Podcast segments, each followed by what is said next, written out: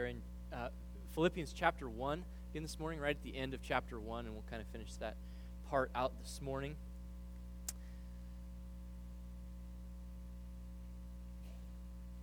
I want to talk to you this morning. First, I want to just ask you a question about uh, the things that you own. Uh, just as you start to think, um, everything, every vehicle, property, knickknack, all that type of stuff. If you could think of all of that, uh, every power tool, every piece of fine china or real silverware, what of all of those possessions would you want to pass on to your kids? You can only give them one thing. Okay, not everything. I think often we come and we say, oh, well, my kids will want everything. Not really. They'll probably eBay most of it. Let's just face the facts there. So if you were going to say, there's one thing that I want you to have, what would it be? It's kind of tough. Now, I'm going to change the question. If I was to ask you that same thing, but, but, but not thinking about the things that you own in a tangible sense, but all that you have in a non tangible sense, all of the lessons that you've learned over the years, all of the wisdom that you've acquired. Think of what you've learned in business or, or in the classroom, or maybe most important, in the school of hard knocks. What are the things that you would pass on, or what one thing would you say, learn this, learn it well? See, thinking this way makes us start sifting what's really important. What are the things that we really value? What are the things that would, would really benefit my kids or my grandkids? What would really bless them?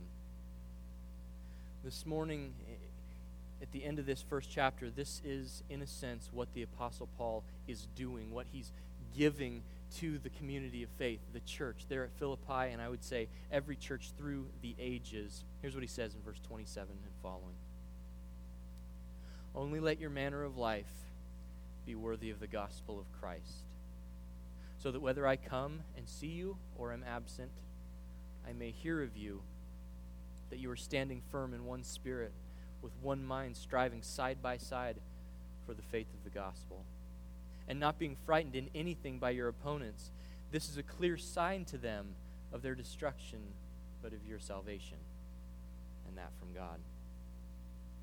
For it has been granted to you that for the sake of Christ, you should not only believe in him, but also suffer for his sake, engaged in the same conflict that you saw I had and now hear that I still have. If you notice how Paul begins with this, he, he begins with this word, only. Only. If, if there's one thing that he could pass on, this is what it would be. So, what does he say? Verse 27 Only let your manner of life be worthy of the gospel. I'm going to say two things today. So here's the, the first one, if you're one of those note taking type of people, is this live as God's people. Live as God's people. Now, the reason I come to that phrase is because there's really only one thing in this passage that is commanded of the people of God, of this church in Philippi, and I would say of our church. Let your manner of life be worthy of the gospel. Now, I want to take some time to think about that phrase because uh, originally it was really just one word, and our translations are trying to capture that. Let your manner of life. That's, that's actually one word that he's, he's commanding to us. If you have other translations, it might read a little bit differently in your Bible, and we'll kind of get to why of that in just a moment. But first, before we look into the meaning of this, I want you to see that this is absolutely out of the norm for Paul this wording that he uses isn't normal. What he's talking about actually is that, that he wants our manner of life to, to be worthy of the gospel in some sense, that, that he wants how we move through this world to be consistent with what we claim to believe about God, how we claim to follow Christ. This is something that he does often. In fact, listen to Ephesians chapter 4. This should sound familiar. I, therefore, a prisoner for the Lord, urge you to walk in a manner worthy of the calling to which you have been called. Usually, this is exactly how Paul speaks. He speaks of walking in a manner worthy of the gospel. In other words, that all, all of our lives as we walk through this world, our Christian walk, would demonstrate the value of the gospel. It's a metaphorical way of saying that. And that, that walking is typically how Paul exhorts us, but not here. If you look at verse 27 again, I want to point this out to you. Depending on your translation, you'll see it. Only let your manner of life the one word that Paul uses there is actually probably as literally as we could translate it live as citizens. Only live as citizens. If there's one thing, if there's one thing that I could call you to, Paul says, it's this live as citizens. I got to tell you, that is a head scratcher. Live as citizens. You're telling me, Paul, that the, the one thing you want me to understand is how to live in my community well? Philippi was a leading city of Rome. Maybe this is what Paul has in mind. Some people come to this and think, yes, this is exactly what's going on. And Paul elsewhere will tell us that we need to be good citizens. And if you're following Christ faithfully, this is what will be in our society. But see, I think to take this as be good citizens here on earth utterly misses the point. Paul is talking about something so much bigger. You see, the context of this is that if they're really living as citizens well, that they'll strive for the gospel, that they'll stand firm in one faith. So, what in the world is he talking about? just turn the page in your Bible. It might be on the same page and look at chapter 3, verse 20 of Philippians. Say, what in the world is Paul talking about? Why would he tell us to live as citizens? Because here is Paul's vision of citizenship. He tells these Christians, he tells us, he tells Philippi, our citizenship is where? In heaven. This is what he's getting at. He wants to orient the people of God to the fact that they belong somewhere else, that they are called to live as citizens of God's kingdom. Yes, we all reside in earthly kingdoms and we want to be good citizens as we follow Christ, but our, our primary goal and our primary focus in our minds and in our hearts and in our souls is to be citizens of God's kingdom that what we do and how we do it and where we do it and why we do it is always sifted by this question what's good for that kingdom? Because that's my kingdom. There's another reason I think that Paul uses this uh, out of the ordinary language live as citizens. Because citizenship, by its very nature, doesn't focus merely on you. Citizenship is a concept that, that has inherent in it this idea that, that you live your life in light of others, in a context of others. That you have certain responsibilities to, to a community. It may mean uh, here on earth paying taxes, serving, o- obeying laws, watching out for neighbors. This is citizenship.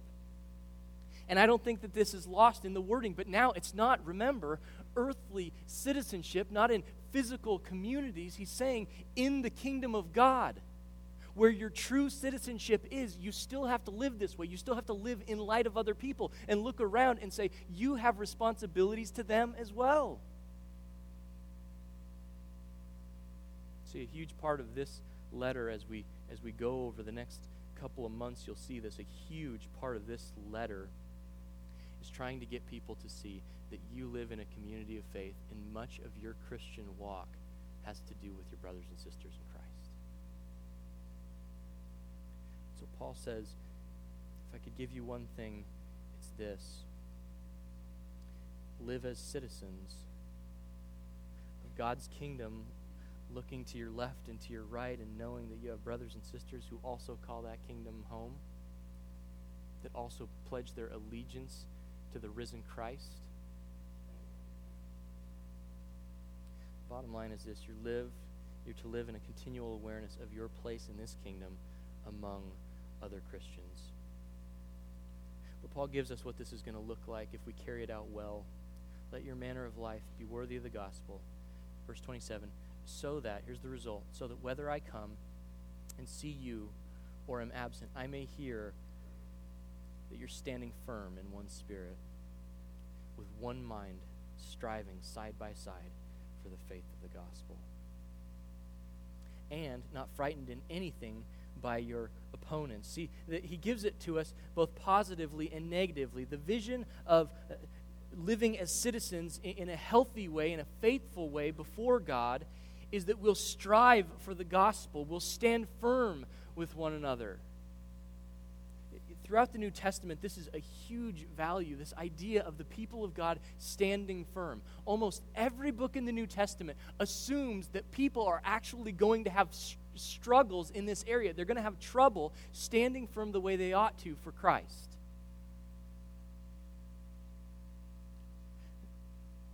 1 Corinthians, Paul tells the church there be watchful, stand firm in the faith, act like men, be strong. Later in Philippians, he'll say this Therefore, my brothers, whom I love and long for, my joy and my crown, stand firm thus in the Lord. See, in both of those verses I just read, the, the calling to stand firm is a corporate one that he doesn't just look at one man, he doesn't just look at one woman and say, Now, you make sure that you stand firm. He looks at a community of faith like ours and says, Stand firm. Together, look around, stand firm, help each other stand firm. Realize who you are and realize you've been called to be part of a body together. If you do stand firm, you're also striving side by side for the faith of the gospel. This is the corporate reality of this calling, and this is why I say live as God's people. This is what it means to live as God's people. See, oftentimes I, I've talked to people or, or, or, or talked to people with relatives who, who walk down this road of saying, I'm a Christian and I love the Lord, but I hate the church. You, th- you think that's strong language? Literally. This is, this is what I get. And, and, and, but then it moves, not, not just I've had bad experiences with the church and, and, and I don't like it, and, but now it's I'm just going to do my own thing. I can just follow Christ by myself. No, you can't. Not faithfully. You're, you're called to be part of a community of faith. And you say, well, well those people, they don't help me, they don't benefit me. It, okay, I, I might agree. It doesn't matter. You're called to benefit them. And in fact, isn't it the very character of Christ? Isn't it, isn't it actually Christ like to respond with love and grace and blessing to those who don't do so to you? You are called to live as God's people, as a Christian person, a faithful follower of Jesus. You are called to be part of a dysfunctional family. There, I said it.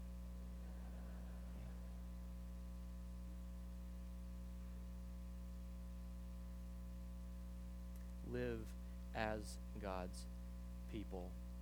But I, I don't want to stop there. Hopefully, see, if I stop there, if, if I just came and said, live as God's people, uh, live in, in the community in this way, love each other, bless each other, be part of this community of faith, stand firm together. If I just did all of that, I'm just telling you to pick yourself up by your bootstraps and try better. That's not what Paul ever does. So here's the second part, okay? You note takers, live as God's people because of God's gift. Live as God's people because of God's gift. I'm going to go back to verse 27. Only let your manner of life, or only live as citizens. Uh, I think the New Living Translation says, live as citizens of heaven. Only live as citizens worthily, be worthy of the gospel now, this is a huge potential for misunderstanding here this idea of worthiness of the gospel of Christ, this walking worthy or living in a manner worthy of the gospel.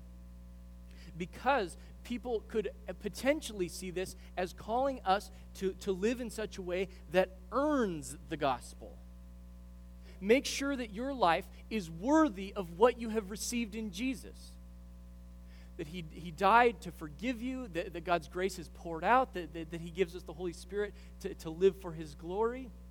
All of that. Live worthily of that. Well, gosh, man, I've got to. I've got to do a lot better because I look at my life and I don't think I am worthy of that and utterly misses the point and comes dangerously close to error.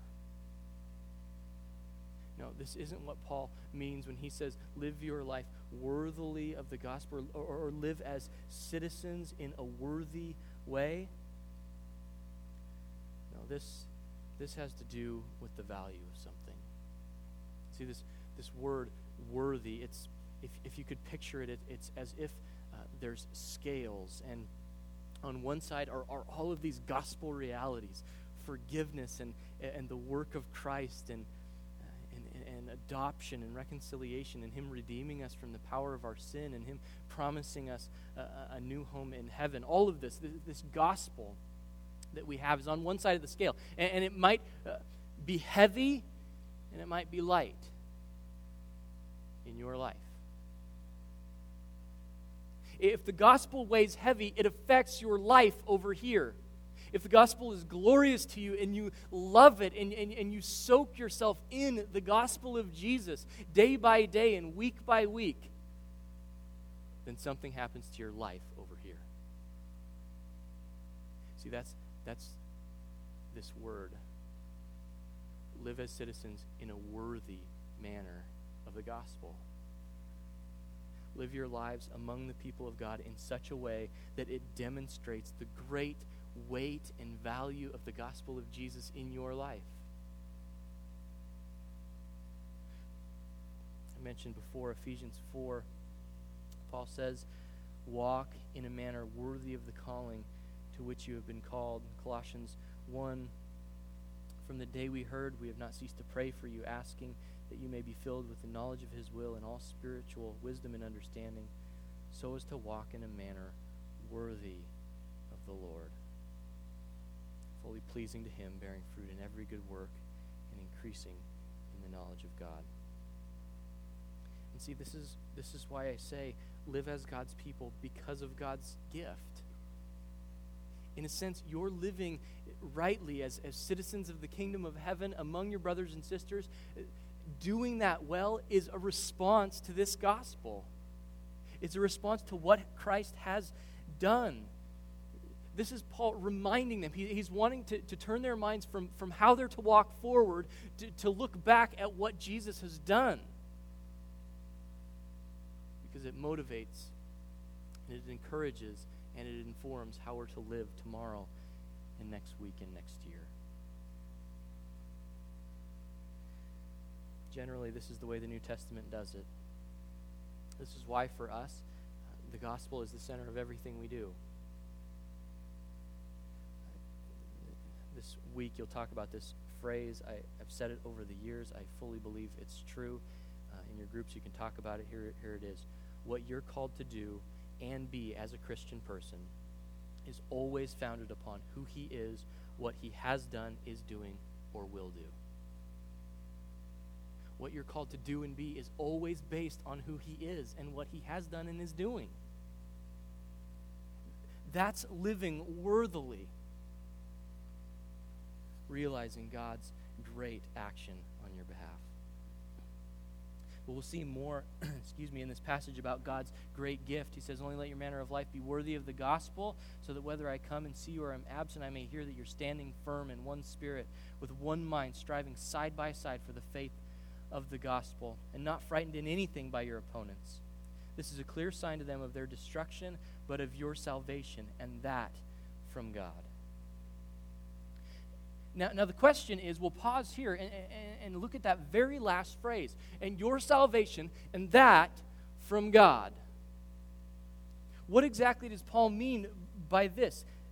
This from God? Well, two things are mentioned in verse 29. It has been granted to you that for the sake of Christ you should not only believe in him, but also suffer for his sake. It's been granted to you believe in him and to suffer. Let's deal with the first one in verse 29. Let's deal with belief. It's important to see what's happening in verse 29 Because at the end of verse 28, if you look at your Bible, at the end of verse 28, he talks about a salvation which is from God. And what he says in verse 29 grounds that statement. For it's been granted to you to believe. What exactly are we dealing with here? What is this believing that has been given to us? I'll admit, I, I, was actually very surprised as I studied this. I, would never studied this passage in depth, and it surprised me as I looked into this. You see, there's uh, some who say that this right here is God giving the gift of initial faith. Th- that are very responding to the gospel as we hear it, as we get saved. For me, 20 years old, and I'm in a church, and for the first time, I'm hearing the gospel. Uh, I had grown up Catholic, and all I saw was Stations of the Cross, and I knew Jesus died, and he must have been a good man because people worship him. And for the first time, I'm 20 years old sitting in a gospel preaching church, and I remember it dawning on me he did it for me. The point was my sin. So you never got that before? I never got that before. So what happened in that moment? What what happened to me? Some would come and say say about this text that this is God doing a work, that he's, he's giving it to us to believe, that He's doing a work in our hearts so that we believe. That at that moment, God was gifting me this faith to see Jesus. And there's much warrant for that idea in the New Testament. Not the least of which is a story about the church in Philippi when it started. Uh, about a woman named Lydia down by the river praying, Jewish woman. And, and it says that the Lord opened her heart to pay attention to what was said by Paul as Paul preaches the gospel. You say, well, that's, she just paid attention. No, no, no. The next breath out of Luke's mouth is, and she was baptized.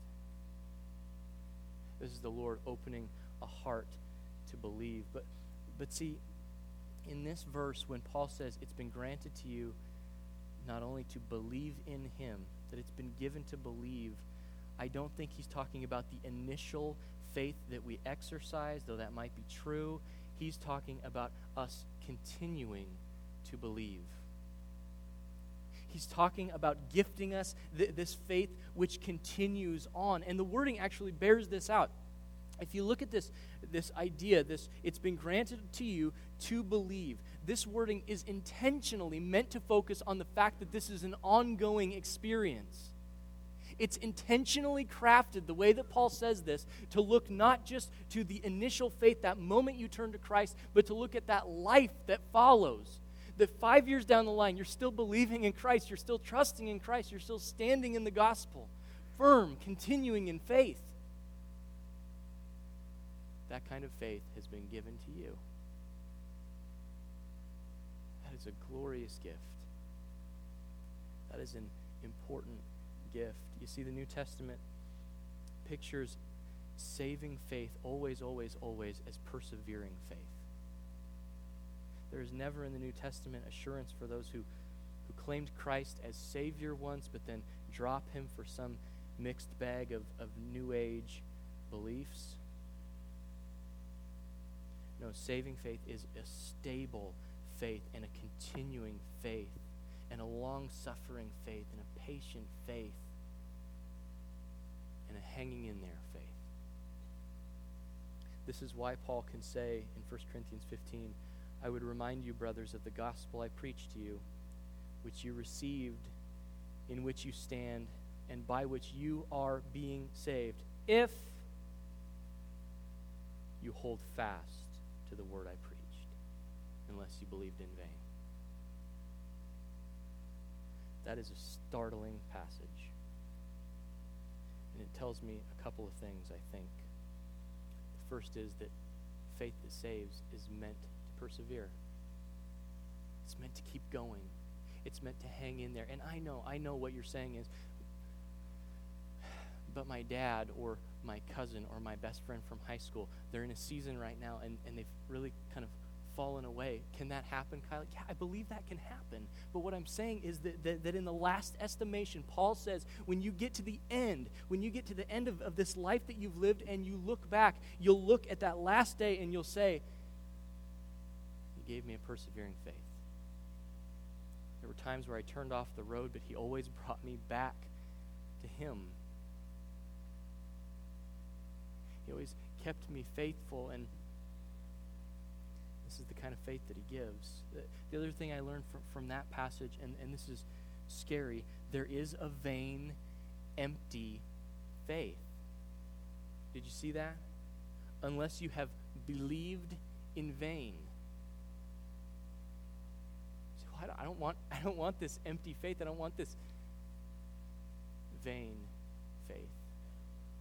Here's the glory of what Paul is saying. It's been granted to you for the sake of Christ. You should go on believing in him. It's literally how we should translate this. Go on believing in him.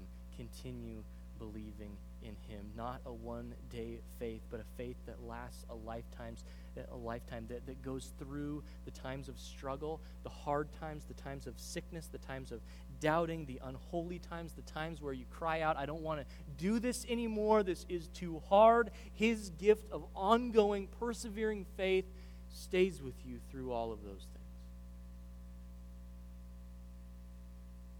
here's why this made so much sense to me as I studied this, and this was just so awesome.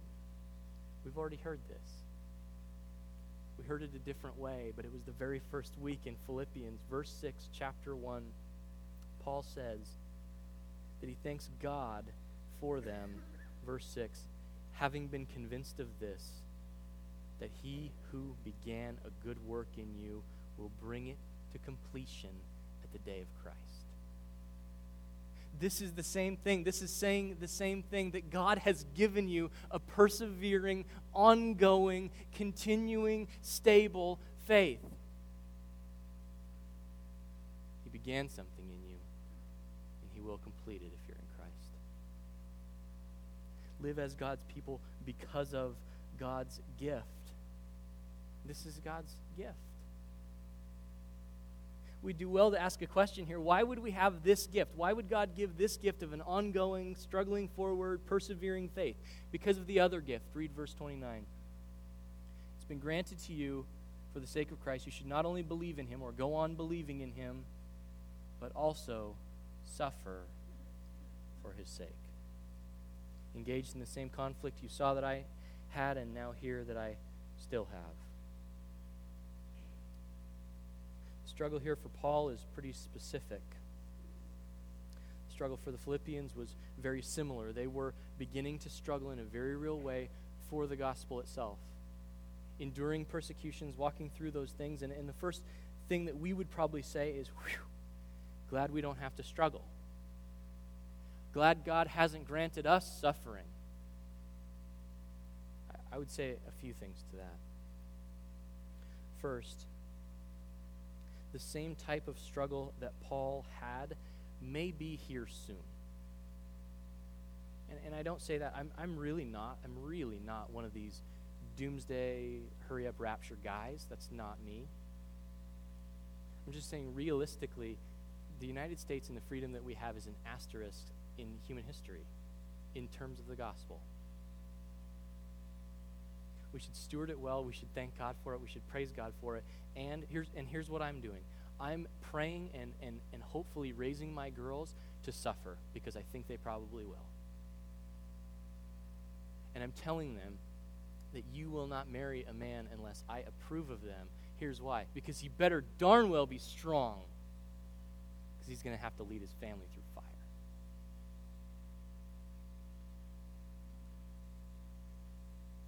Second, in some sense, I hope we have this struggle right now.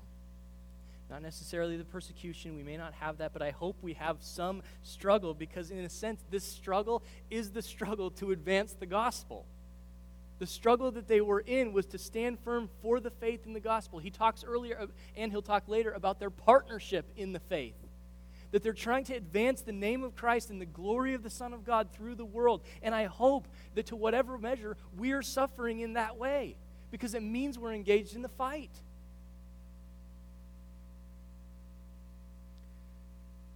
Third thing I'll say, and this is the last one, about this suffering. The main point of this passage is that Christians would stand firm and united whatever comes at them and standing firm in the faith will always be a struggle, no matter what our form of suffering is. We might endure a different kind of suffering here in the United States in the, in the freedom that we have, but there will always, always be a struggle to stand firm in the gospel of Jesus Christ. There will always be attacks on how we hold the gospel up in this world. There will always be temptation to, to forsake the foundation or kind of weaken the foundation of what we believe. There's always going to be a temptation to sort of start to smooth out the hard edges of truth and the hard edges of the gospel. And that might be our struggle. The point is this no matter what type or flavor of suffering we're in, God has given it to us so that we might stand up under it. Look at this with me again, verse 29. It has been granted to you to continue believing and to suffer for his sake. That word granted, if you're an underliner, underline that word. You see, the reality is that this is not just merely the word uh, given.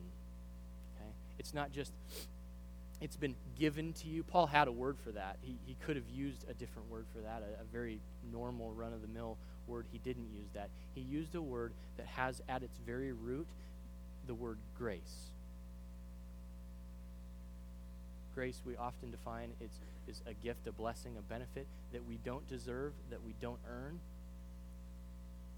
In fact, this word that he uses is oftentimes used uh, in speaking of people giving gifts to one another. And God says about suffering that it has been gifted to you. Your continuing faith has been gifted to you. Your persevering faith has been gifted to you. Your suffering, suffering, is wrapped up with a big bow with one of those little sticky name ticker, stickers that says, Love God. That's your suffering.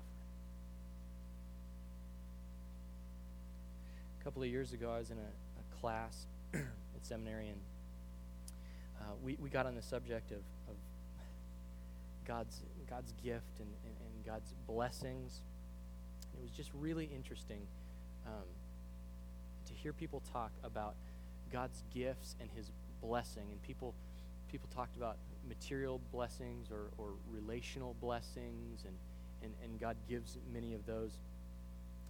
Uh, we talked about praising him for those. And then, and then the uh, discussion shifted to, to suffering and, and hard times and struggles that we go through in ministry or, or life or whatever. And it was very interesting because immediately the language shifted not from God gave me X, Y, and Z, those were the blessings, but now, well, God allowed.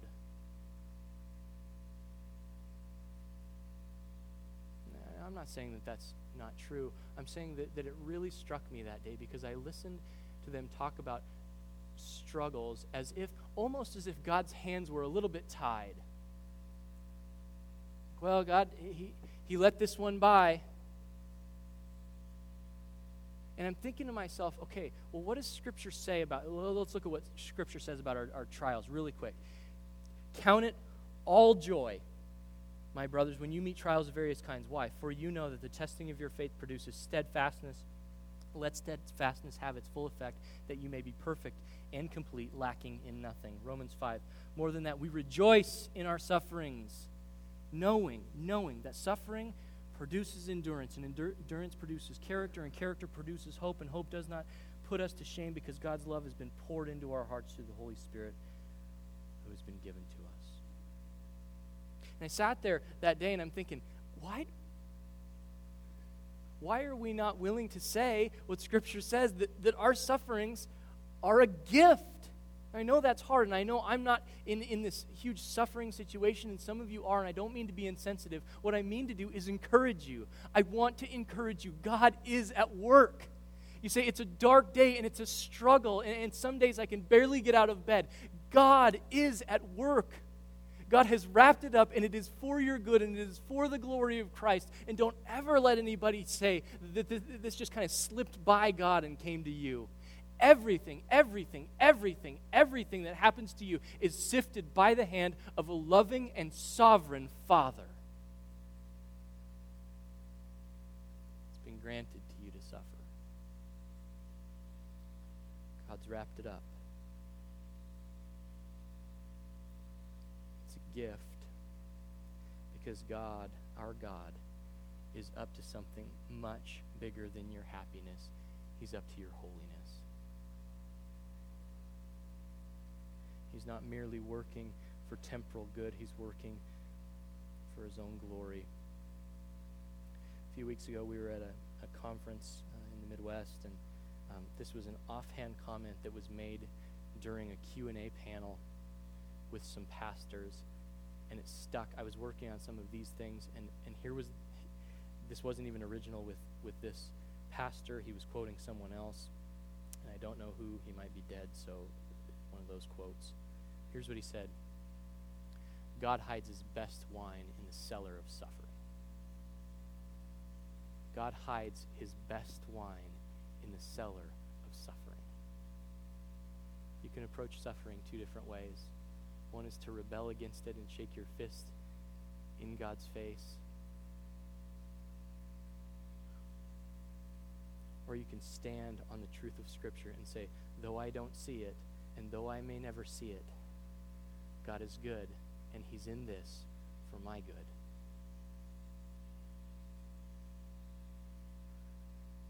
Verse 29, uh, I'm going to end here, is interesting if you look at this. He says something twice. I passed over it. It's been granted to you for the sake of Christ that you should go on believing and also suffer for his sake. In other words, this persevering belief and, and even how you walk through suffering, it's for Him. It's for His sake, it's for His glory. It's that Christ, if we want to go back to last week, it's that Christ would be magnified and shown to be glorious in this world. That's what God has done. That's what God is doing live as God's people because this is his great